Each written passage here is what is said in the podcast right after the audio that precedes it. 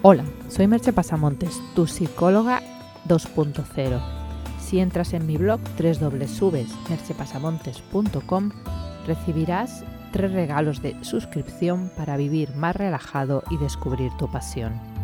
En ella también encontrarás información sobre mi curso online Dueño de tus emociones, capitán de tu destino, un curso que puede cambiarte la vida. El podcast de hoy lleva por título Nueve maneras de mejorar tu concentración.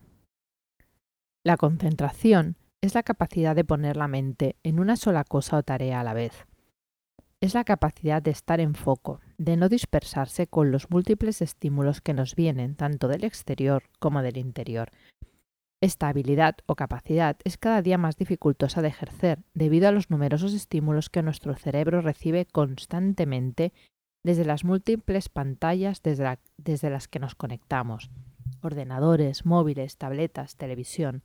Estamos recibiendo información continuamente, mucha de ella extremadamente entretenida, de fácil consumo y digestión, lo que la hace tremendamente atractiva para nuestro cerebro.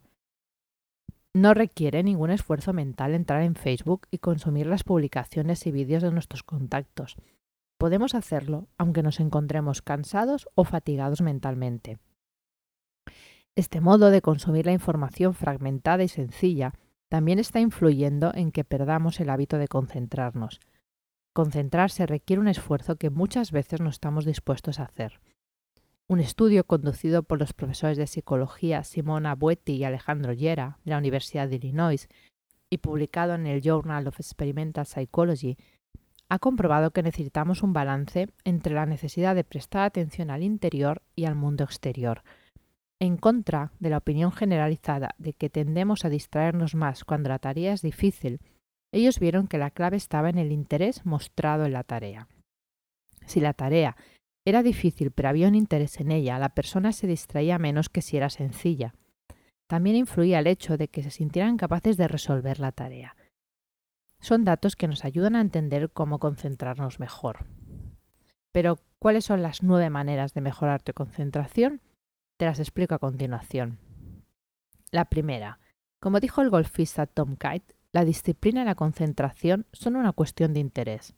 Si estás interesado de verdad en algo, pondrás el esfuerzo necesario para realizarlo. Se necesita motivación.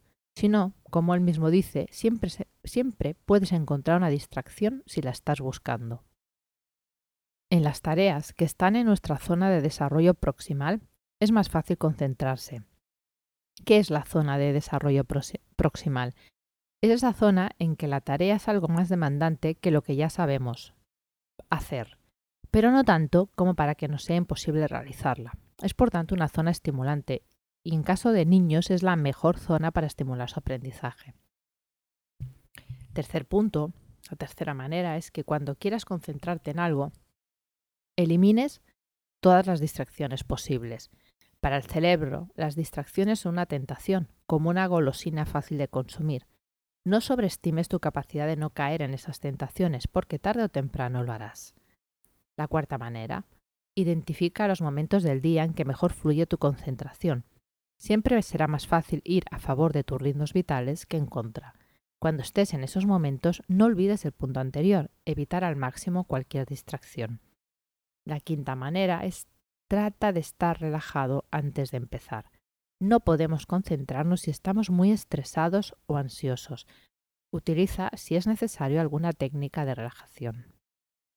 La sexta manera. Si estás muy desentrenado o la tarea es difícil o tediosa, puedes utilizar la técnica Pomodoro.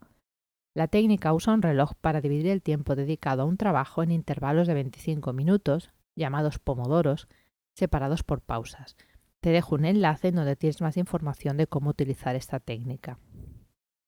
La séptima manera es tratar de conectar con los estados de flujo.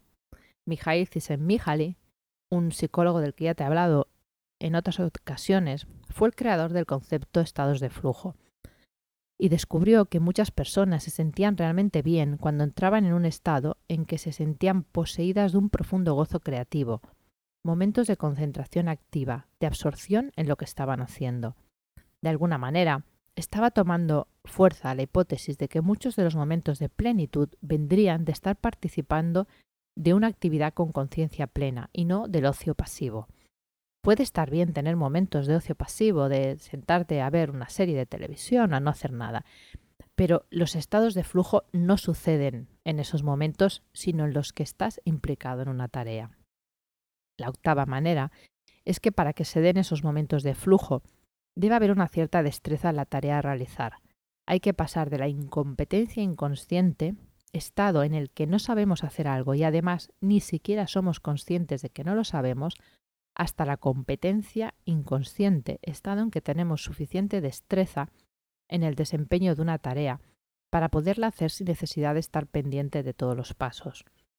Para poner un ejemplo, y no quede en algo conceptual un poco denso, sería aprender a conducir o montar en bicicleta. Al principio tienes que estar pendiente de todos tus movimientos y no perder de vista ningún detalle. Con el tiempo el aprendizaje se automatiza y puedes hacerlo casi sin pensar.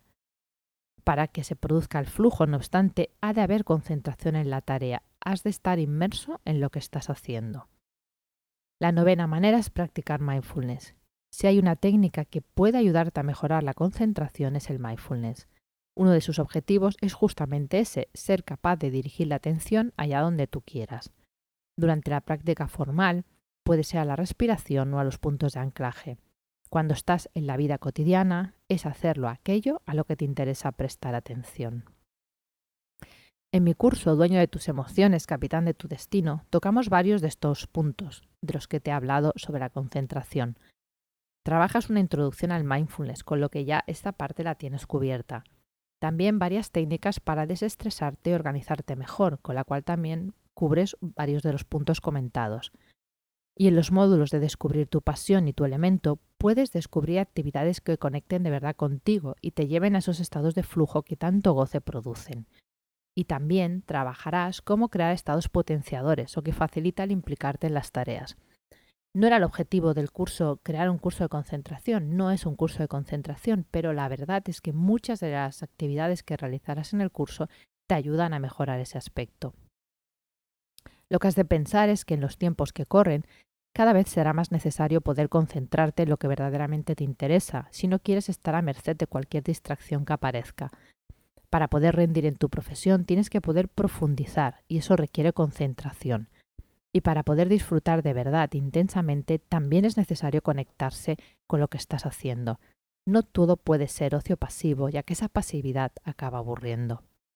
Te dejo con una sola pregunta. ¿Tienes una buena capacidad de concentrarte? Hasta aquí el podcast de hoy. Puedes encontrar más información sobre lo que te he hablado en el podcast y sobre mis servicios profesionales de psicoterapia y coaching online o presencial en www.merchepasamontes.com. Te espero en el próximo podcast. Bye bye.